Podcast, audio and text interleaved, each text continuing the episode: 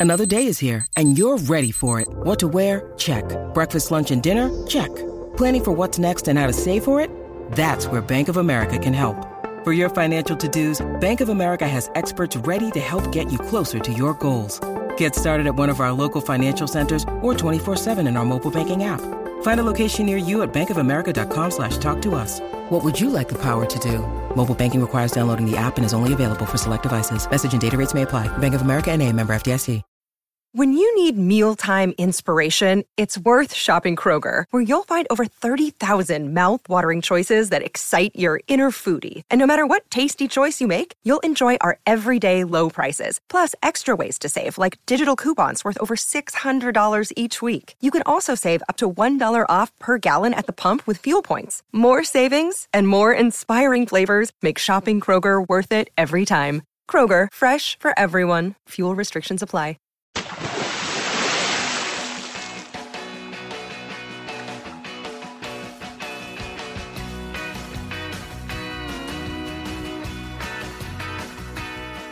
Hey, everybody. Thanks for tuning in to Deep Dive, the All Music Books podcast, where we speak with authors of music books, bios, history, criticism, cultural takes, and everything in between. I'm your host, Steve J. Today's guest is Gillian Gaar, who has written many music books on many genres of music, including Elvis Presley, Springsteen, Nirvana, Jimi Hendrix, the history of women in rock and roll, and many others. Welcome, Gillian. Oh, it's great to be here. It's great to have you. Your new book, Elton John at 75, is the second entry in an incredibly beautiful series called At 75. Can you explain to our listeners the concept behind this series and how it was pitched to you? Well, it was the publishers that approached me, which is what I like best, I think, you know, because that means they're already sold on the idea. You don't have to bring an idea to them and try and convince them it's worthy yeah, I'm not sure how they thought it up, but uh, I, I think it's interesting that the two people they started with were David Bowie and Elton John. You know, obviously going for the heavy hitters and people that had long enough careers that you could do something like this. Right. And I guess just present it in a different way. I mean, lists are very popular. That started in magazines I saw some time ago, and now being online, God, it seems there's lists for everything now. But but usually those don't go on too long. So this was more of a challenge because 75, you know, it's not just like 10 best riffs from Led Zeppelin or something. Right, right. 75 is the big number. And it's interesting how many musicians are going to qualify, at least in age, because I know the Bowie premiere was, you know, tied into his age. But it's interesting how many musicians are going to qualify for this series in the coming years as, as that generation gets older. Yeah, well, you know, I'm working on Bruce Springsteen at 75 ah. now, so there's another one. Wow, wow! and I know Alice Cooper is already scheduled for for coming out, and uh, ah. boy, it's funny too when you say Springsteen too, because I, I, just think he's a little bit younger than those guys, but I guess not. You know, interesting. Time flies. No doubt about that. So, 75 significant career achievements and life events. Where does one start? What was your process like? Well, what I tried to do was uh, get some balance in there because you're covering 75 years and you don't want any one period to just have all of it. You have to kind of spread it out a bit. So it helped that it's sort of a broad definition in that it's not just career stuff. I look at things that happen in his life. So personal events like getting married, and in Elton's case, there were two marriages, right, two right. weddings. So, um, you know, that that's two entries right there, or other things that he did. Um, I mean, the 70s is obviously the commercial peak, one would say, but you don't want to get it too heavily involved in there. I think maybe the greatest challenge was uh, finding entries for the rest of the book for the post 70s, you know, making sure they were adequately covered. Right. So you, I'm sure you had your list and there was the go to. And then it's like, okay, so how do I fill in here around these things without just making it a straightforward take of his whole career? And as you mentioned, there's a lot of social marks in there. Yeah. Well, let's see. I mean, as far as non non music things, uh, there was, you know, he took the Sun, the tabloid, to court. I thought that was a pretty big deal because most people don't do that. Most people in his position. In fact, he said he, writes this in his own autobiography that uh, when he felt the Sun libeled him, that he was advised by Mick Jagger to just, you know, let it go. It takes too much time and too much money, and if they're wrong, they just give a little notice in the paper and no one really knows that it was even rescinded. But no, he wanted to do it. And then uh, his charity works, that's obviously such a key part with him and how he expanded that to not just being a regular donor to things, but getting more involved in setting up an actual foundation. Right. Before we came on, I was looking up, I wanted a reminder of, of his recent honor at the White House. You know, he went to the White House and he was given an award, and I thought, what was this for again? So I looked it up and it was the National Humanities Award. So obviously tying in with his charity work and getting knighted. His charity right. work was a big reason why he got knighted, which, you know, that's a pinnacle for a Brit to become a sir, to be that elevated. Although, well, I guess you could be a lord after that. Um, he's not Lord John yet, but but who knows? Right, right. Well, and you know, he's interesting too because he was so outlandish that there's a lot of material there, you know, that you can think of and and, and sort through it. Uh, I'm curious, uh, was there any kind of a sketch or a baseline from the publisher? You mentioned this was their kind of idea for a book, uh, or did you have, you know, complete freedom to choose these milestones? Um, yeah, I did. I mean, the, the first thing I did after on signing the contract was I had to give a list. What are the 75 points you do? And so, yeah, I just I just chose them without any input. Wow. And I'm assuming if uh, they didn't like one of them or thought this is repetitious or whatever, that the editor would have come back and said, "Well, no, don't have point 15 and 32 or whatever it was." I assume they could probably make those changes, but they didn't. So that was set up, and I, I kind of approached it very systematically. In that uh, I had a word length, I think it was between 40 and 45,000 words. So you look at that and you divide it by 75. Mm. So that's how long your entries are. It's high math. Uh, it's it's interesting too because uh, there's a narrative in each of these books. You know, like sometimes the, the lists are set up start to finish. They, they move around a little bit. Like for Bowie, number one was he was born, and then like number yeah. five was he died. But then there's a bunch that follows. So they're really interesting reads. And let, let's talk about a couple of those that really caught my eye. An early entry was number four, and it's obviously a huge part of Elton. And that's his relationship with songwriter Bernie Taupin, of whom Elton said, I'm a musical mouthpiece for his lyrics. What I didn't know, and what you can tell us about, if you would, is the ad that created this team. Well, um, in how they came together, it really brought home to me the sort of randomness in that happened in a person's life and that happened in their career. I mean, if one thing had not happened the way it played out, maybe they would have met. There was an ad from uh, Liberty Records. They were looking for songwriters and musicians and other people that they placed in the music weeklies. Britain at that time, I think, had four music weeklies. And both Elton and Bernie saw it independently. And Elton got an appointment and went in. Hmm. And almost as an afterthought, the man he was meeting with had said um, he liked Elton, but he wasn't quite sure what to do with him. But then, almost as an afterthought, he says, "Oh, you know, you said you're looking for a lyricist. Well, I got this letter from someone who says he's a lyricist, and that was Bernie." And you know, think about that. What if Elton had come in two days earlier, right? Or this guy had Bernie's letter on his desk, never would have got to him.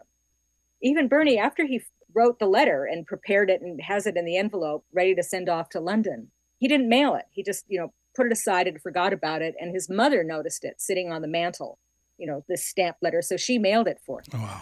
What if she doesn't do that? or what if it gets mailed two weeks later? And again, you don't have that connection. So yeah, so that's just really remarkable. It is, and and you could argue that you know the Beatles meeting and and all of this stuff is certainly some sort of happenstance, but this one it just blew my mind because it's like you know both very talented men, uh, but put together, it's one of the all time great musical teams. I mean, when you look at the two of them, Bernie really didn't have as much experience as Elton did he wanted to be a songwriter, but he'd never actually written a song, whereas Elton had been a performing musician for some time. You know, had, had started writing his own melodies. So he was kind of more advanced in that regard. And, uh, you know, they hit it off too, which is another thing. What if they hadn't connected?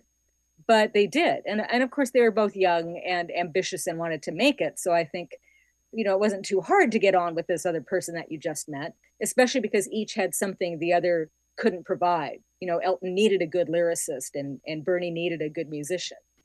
And speaking of, um, you know, famous partners or cohorts. Another one that caught my mind uh, was Elton's residency at the famed LA nightclub, the Troubadour, and that really, really helped him. Yeah, what's a bit ironic about that is um, that he wasn't sure that was going to go over, and uh, he had a chance to open going on tour as an opening act of America, but and he was really incensed that his manager turned that down.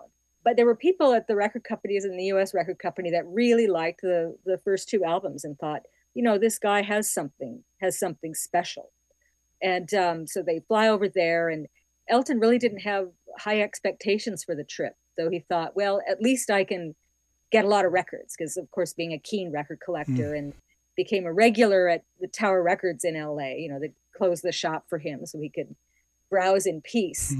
and even he gets there, and at one point he just had an attack of nerves and wanted to leave.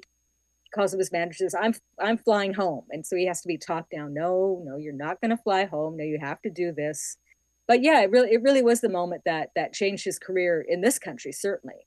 Because here he's in a major music center. Obviously, America's a big country, and you have all the the states in between. You know, he made a splash in L.A. and then in New York, and then, as you have to do when if you want to make it in this country, you do have to come and tour a lot. So he did start doing that, but he was coming from a position of strength because of all the acclaim he'd received at the Troubadour. Yeah, and that was a very famous club for breaking artists, especially I think it was like 69, 70 or something like that. But right at the peak, that was a good gig, you know? You're listening to All Music Podcasts, a member of Pantheon Media. Hello, Pantheon Podcast listeners. Christian Swain here to tell you more about my experience with Raycon earbuds. Our family now has three pairs of Raycon earbuds around the house, and my wife just grabbed a pair of the Headphone Pros to replace some headphones from a company that was double the price. And yes, she loves them. Now, if you haven't pulled the trigger on a pair of Raycons, or even if you have, but you're in the market for another pair because they're just that good, well, now is the time to check them out because they just launched their upgraded model of the best selling everyday earbuds. With Raycon's upgraded everyday earbuds, now you also get active noise cancellation, ergonomic design, and multi point connectivity that lets you pair with two devices at once. New quick charge function, three customizable sound styles, plus awareness mode. Available in a variety of vibrant new colors to complement any and all skin tones. I even have a pair of earbuds in a cool green color. I have tried just about every earbud known to humankind, and these Raycons are fantastic. Seriously, if you've been wanting to check out Raycons, there truly is no better time. You're going to ask yourself why you didn't check them out sooner, and Raycon offers a 30 day happiness guarantee. So, what are you waiting for? Go to buyraycon.com slash Pantheon today to get 20% off your Raycon order, plus free shipping. That's right, you'll get 20% off and free shipping at buyraycon.com slash Pantheon. Buyraycon.com slash Pantheon. We're speaking with Gillian Gaar. She's the author of a brand new book called Elton John at 75 that is just a ton of fun to sit and sift through and read. You know, Tumbleweed Connection was my early exposure to Elton John, and it's a little bit off the grid. And you mentioned that it was steeped in Americana, which probably had a lot of appeal for a young U.S. boy like myself. You know, it was definitely, you know, different. At that point, neither Elton or Bernie had been to the States yet. Is that right? That's that's true, yeah. But you know, they both had dreams. It, might be hard to for people now to realize, but back then to Britain, certainly America was, you know, this golden land. Especially if you're interested in pop culture. Everything cool seemed to emanate from America. And, you know, we had big cars and and Coca-Cola and denim jeans that were different here than the knockoffs you you got in Britain. And the music, starting with Elvis and all that great rock and roll of that period. Then, of course, you had the British invasion in the 60s, but by the late 60s, things were coming back to America. Um, obviously, Bob Dylan from 65 on, certainly a bigger presence, and the band. And both, both Elton and Bernie were huge fans of their music. Bernie, in particular, had a fascination for the American West. Whereas Elton, his thing with America was the music and the rock and roll. Bernie mm. was turned into the whole Western thing. And that was throughout his growing up you know, it's kind of an idealized look at the country, but you know, their perceptions of what it might be. right. Well, it's funny too because I mean he would go on, you know, Yellow Brick Road, Captain Fantastic, you know, concept albums, and this wasn't necessarily a concept album, Tumbleweed Connection, but it was so linked, you know, in informed in the same way, if that makes any sense. You know, the lyrical and the the time and the culture is spot on. Yeah, I mean, I guess yeah, not a concept album per se, but it certainly, you know, it was a thematic album in the same way I think Perfect. of Revolver, the Beatles' Revolver, as being thematic. To me, it always sounded like a very black and white album, even though you wouldn't say it's a concept album either. But it just, all the songs, they have a similar feeling and a similar tone. Yeah, thematic is perfect, actually. So thanks for that. Um, and, you know, I, I want to let people, I'm going to encourage people to go pick up this book and read what they like. But I do want to just talk about a couple more entries. And um, in the you learn something new every time you read department, I had virtually no idea that someone saved my life tonight was autobiographical. After all these years, I, I had no idea. Yeah, I had I had no idea either until reading Elton's memoir. Maybe he's talked about it in certain interviews, but I hadn't read them.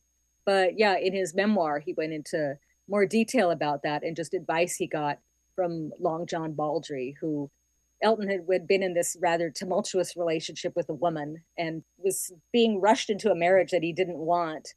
And he credited Long John Baldry with saying, you know, hey, you're gay, don't get married. It would be a mistake, a big mistake. so that's what that all relates to. I mean, certainly you don't need to know that to right, right. like the song, but it does add another dimension to it once you do know that do you have a favorite period for Elton's music or a favorite album or song? And I should exclude the 1974 greatest hits because I don't think there's a person on the planet that doesn't have that album. and I love that cover too. It was yeah, a great cover. Classic Elton. In the white and the white hat and all that. Well, I guess it would be the 70s because that was, you know, the period when I became acquainted with them and you heard the songs on the radio all the time and so for that, I liked um, Goodbye Yellow Brick Road just because, you know, a double album. So that was impressive. And just, you know, the songs are all kind of, some of them are, are pretty outlandish. Definitely. You, you start with Funeral for a Friend, uh, just this sort of doomy funereal music, but it, it sounds cool when, uh, when the tempo picks up. Um, you know, thoughtful things like um, the title song in itself. Beautiful. All the young girls love Alice. Oh. Uh, of course, you're kind of like, in the 70s is a little shocking to hear that that kind of thing. Candle in the wind. Oh, yeah. Yeah. Now of course all the other associations with princess diana. Right right. And even the cover. I mean you remember this getting albums and just sort of especially when you're a kid and just trying to figure them out. Yep. And you know what does this all mean and with a double album you know it has a gatefold sleeve and all the illustrations for each of the songs that you looked at there was just so much to look at. And it's it's not the same on a cd it's not. And and i love cds but albums and especially when you're just getting into music you know whether you were alone or had a couple friends over that that album cover was always out for whatever you're listening to. It got passed around. It's just hours and hours of yeah. entertainment you know and uh, that's a good one you know. I i come back a lot to uh, madman across the water I got to go back because I have that on CD, uh, Goodbye Yellow Brick Road. I had it on vinyl, obviously, but I, I want to see how the stories break over four sides as opposed to two discs. You know what I mean? Like that record seemed to me to tell a very interesting, lengthy story in a way. Uh, mm-hmm. But I'm curious about that. So maybe I'll have to go find a vinyl copy. You have a turntable, Steve? um, so, um, the other thing that I loved in here, and this is kind of the insight that you know is so interesting uh, for fans. There's a top eight desert island discs that Elton chose, and we'll let the readers discover these themselves. But was there something on that list of eight that really surprised you? Well, I was surprised that for the John Lennon song, he chose a cover that John did of "Stand by Me" instead of one of John's own songs. He just he said he felt they were too personal, so that's hmm. why I didn't pick one. I mean, John's murder was was pretty traumatic for him because they were pretty good friends. When when they met in the 70s, they just clicked and hit it off very well. And of course, there were a lot of connections with him. He got John back to do his uh, next to last live performance, and he was uh, godfather to Sean when Sean was born. So I th- I thought that was surprising. Curious as to what he would pick and then to go for a cover. Hmm. I'd like to know what his favorite Lennon songs are. Definitely, definitely. You should ask him. Well, it's funny. We had an author of a book on John Lennon uh, on our podcast, and uh, he spoke quite a bit about that rock and roll album, and you know how it doesn't maybe get the credit it deserves.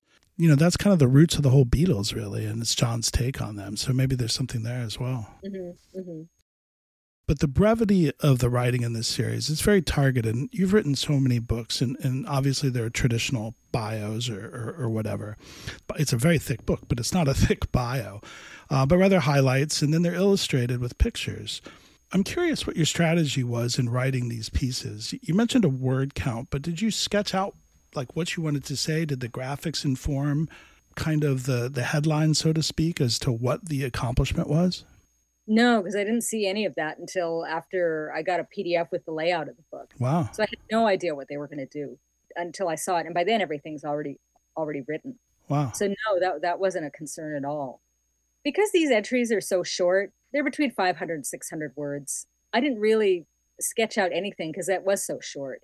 If you're doing a chapter, say in in another book, you know that would be a few thousand words, perhaps then yeah, I might do an outline for that. Well, how what am I going to cover in this chapter and in what order? I mean, in a chapter you're dealing with a lot of different things, a lot of different subjects, but in these entries you're just dealing with one thing. So it's already very focused. You know, you're writing about this album or you're writing about how he got involved with the Lion King or, you know, it's just really on one thing. So yeah, you didn't really have to sketch it out too much because you sort of know what it's going to be. Did you find writing shorter pieces harder, easier, more fun, more challenging? Mm, well, it can be. It can be more fun because you feel like you're getting through things quicker. right. I had one document that was just a list of all the entries, and whenever I finished one, I would then bold it so I would know, okay, I finished that one. So it was fun seeing them all, you know, gradually get bold. You, it's a it's a record of your accomplishment of the progress you're making. So that was fun. Definitely. And like we said, you know, it, it's so interesting because 75, you know, you can come up with 10 or 20 things probably straight up pretty easy, but 75, you got to dig a little bit, you know?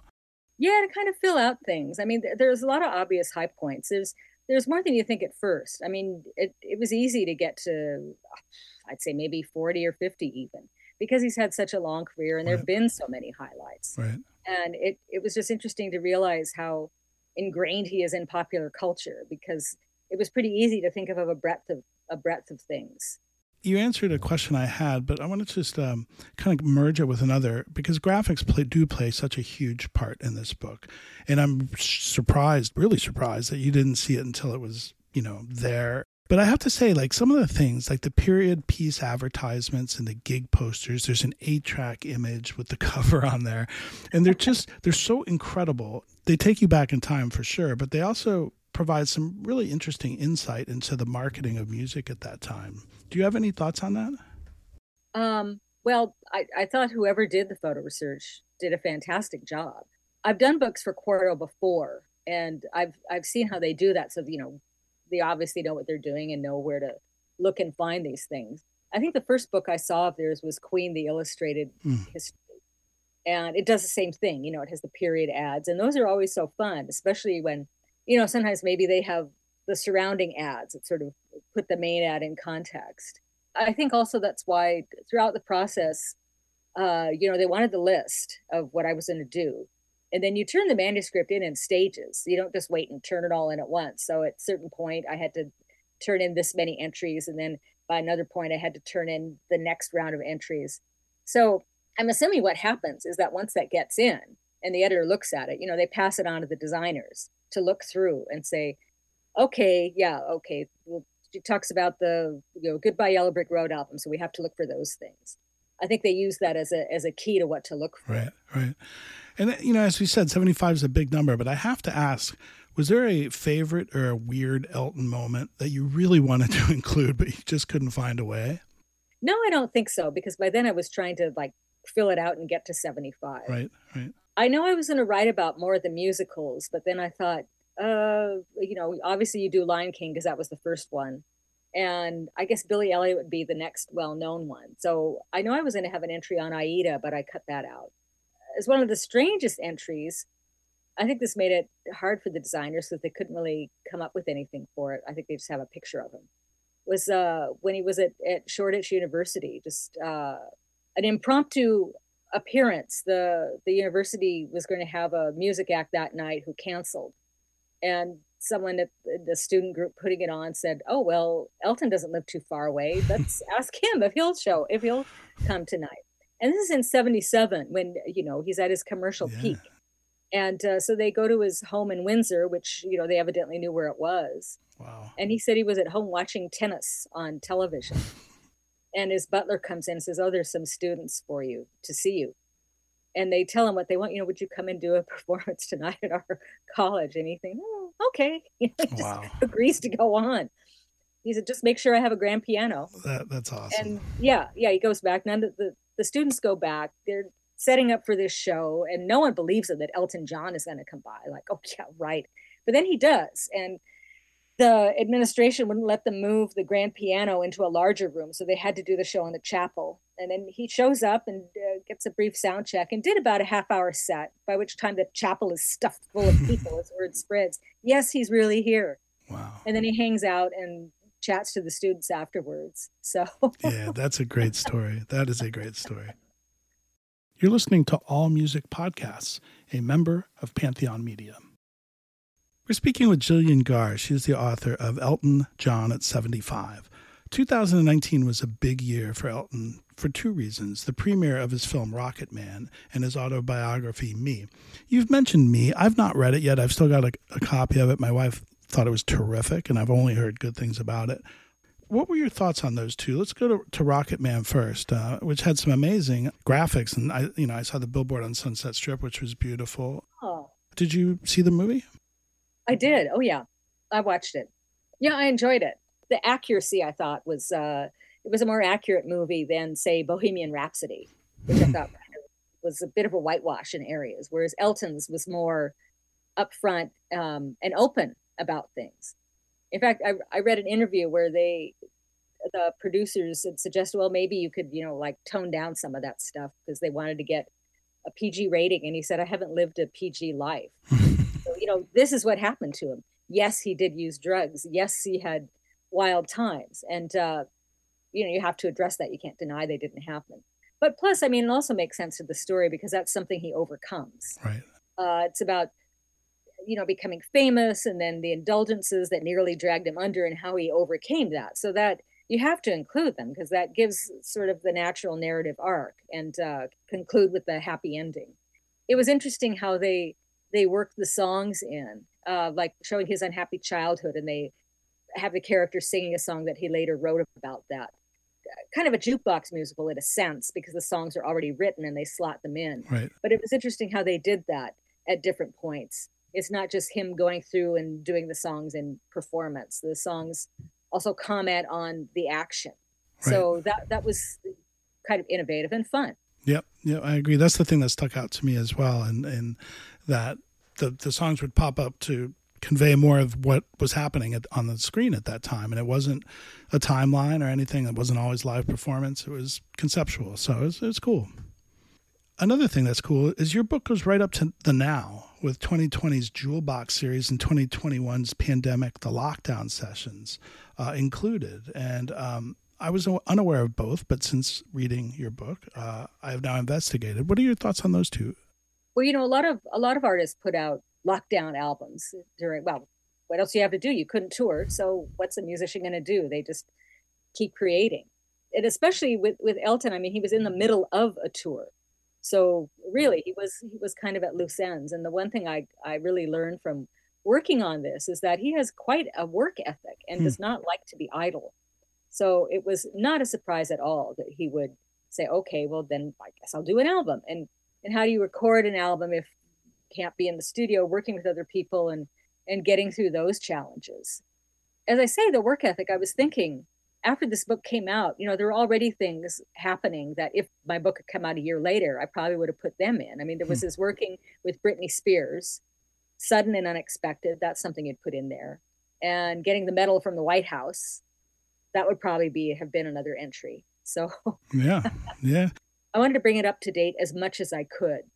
I didn't have to put the lockdown thing in. I could have thrown some other entry in there, done another album from earlier in his career, but I wanted to get it as as up to date and as close to publication as possible. Yeah. So that was kind of an obvious inclusion. When I I was working on the book when it was announced that he had an album coming up, and I thought, okay, well, that's got to be in there. Right.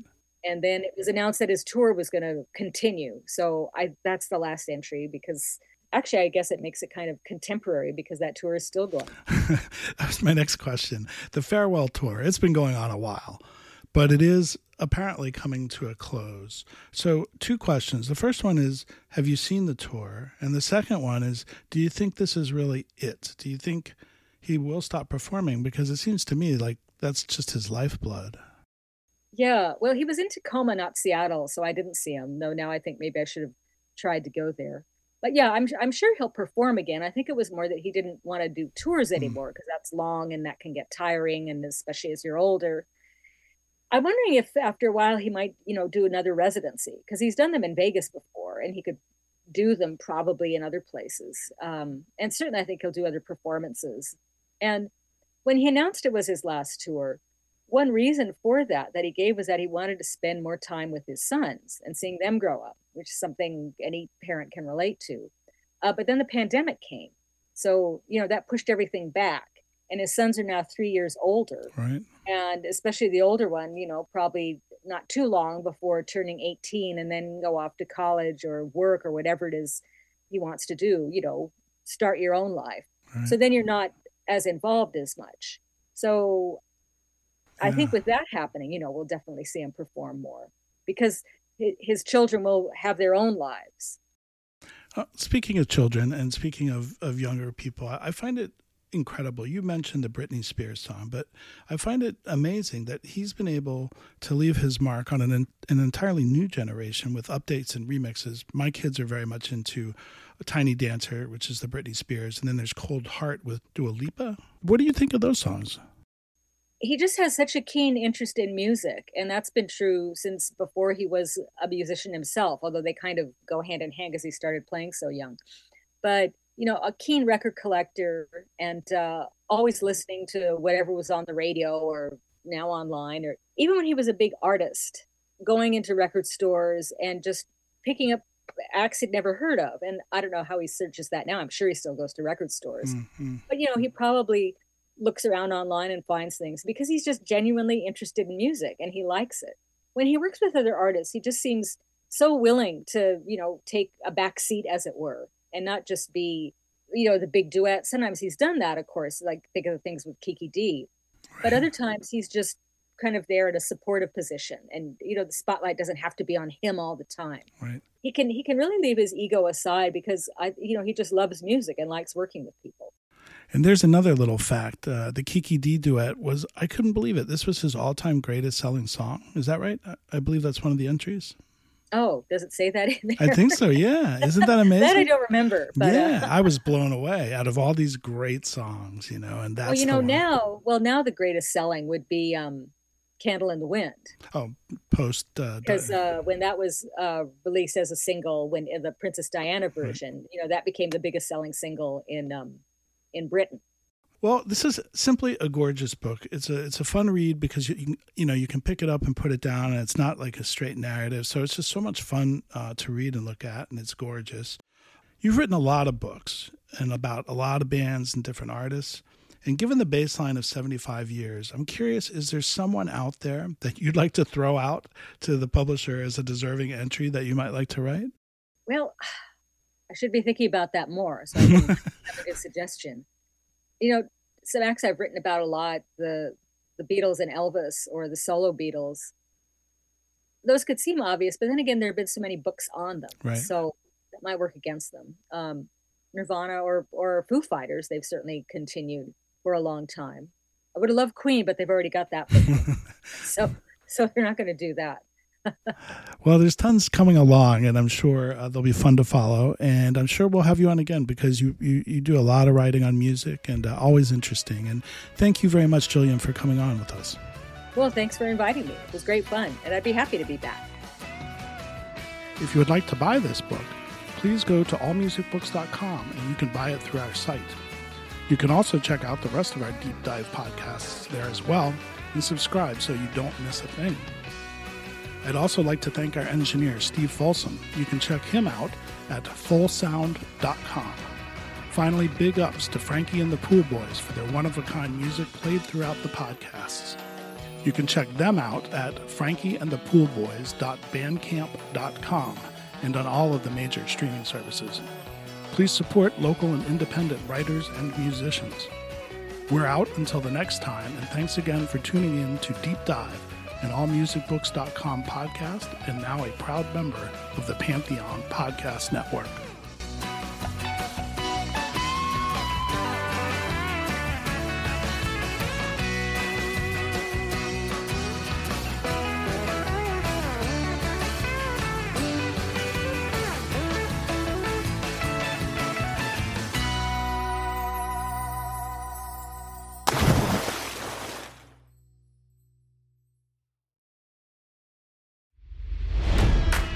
It's NFL draft season, and that means it's time to start thinking about fantasy football. FantasyPoints.com features industry leading experts and prognosticators using proprietary hand charted data to help you score more fantasy points. FantasyPoints.com is the place to go for whatever kind of fantasy football you play. Whether you play fantasy football, daily fantasy sports, or do a little bit of everything, Fantasy Points has the meticulously researched content to guide you to victory. And why wait for the fall? Fantasy Points also covers the new spring football league, the UFL. Join the guru, John Hansen, Scott Barrett, Joe Dolan, and other massive names in the fantasy football universe with an exclusive offer. Use code Pantheon for 15% off any fantasy points package, including the all in package, with access to every article, tool, and data nugget that Fantasy Points has to offer. That's fantasypoints.com and code Pantheon for 15% off at Fantasy Points. Fantasypoints.com. Code Pantheon. Score more fantasy points.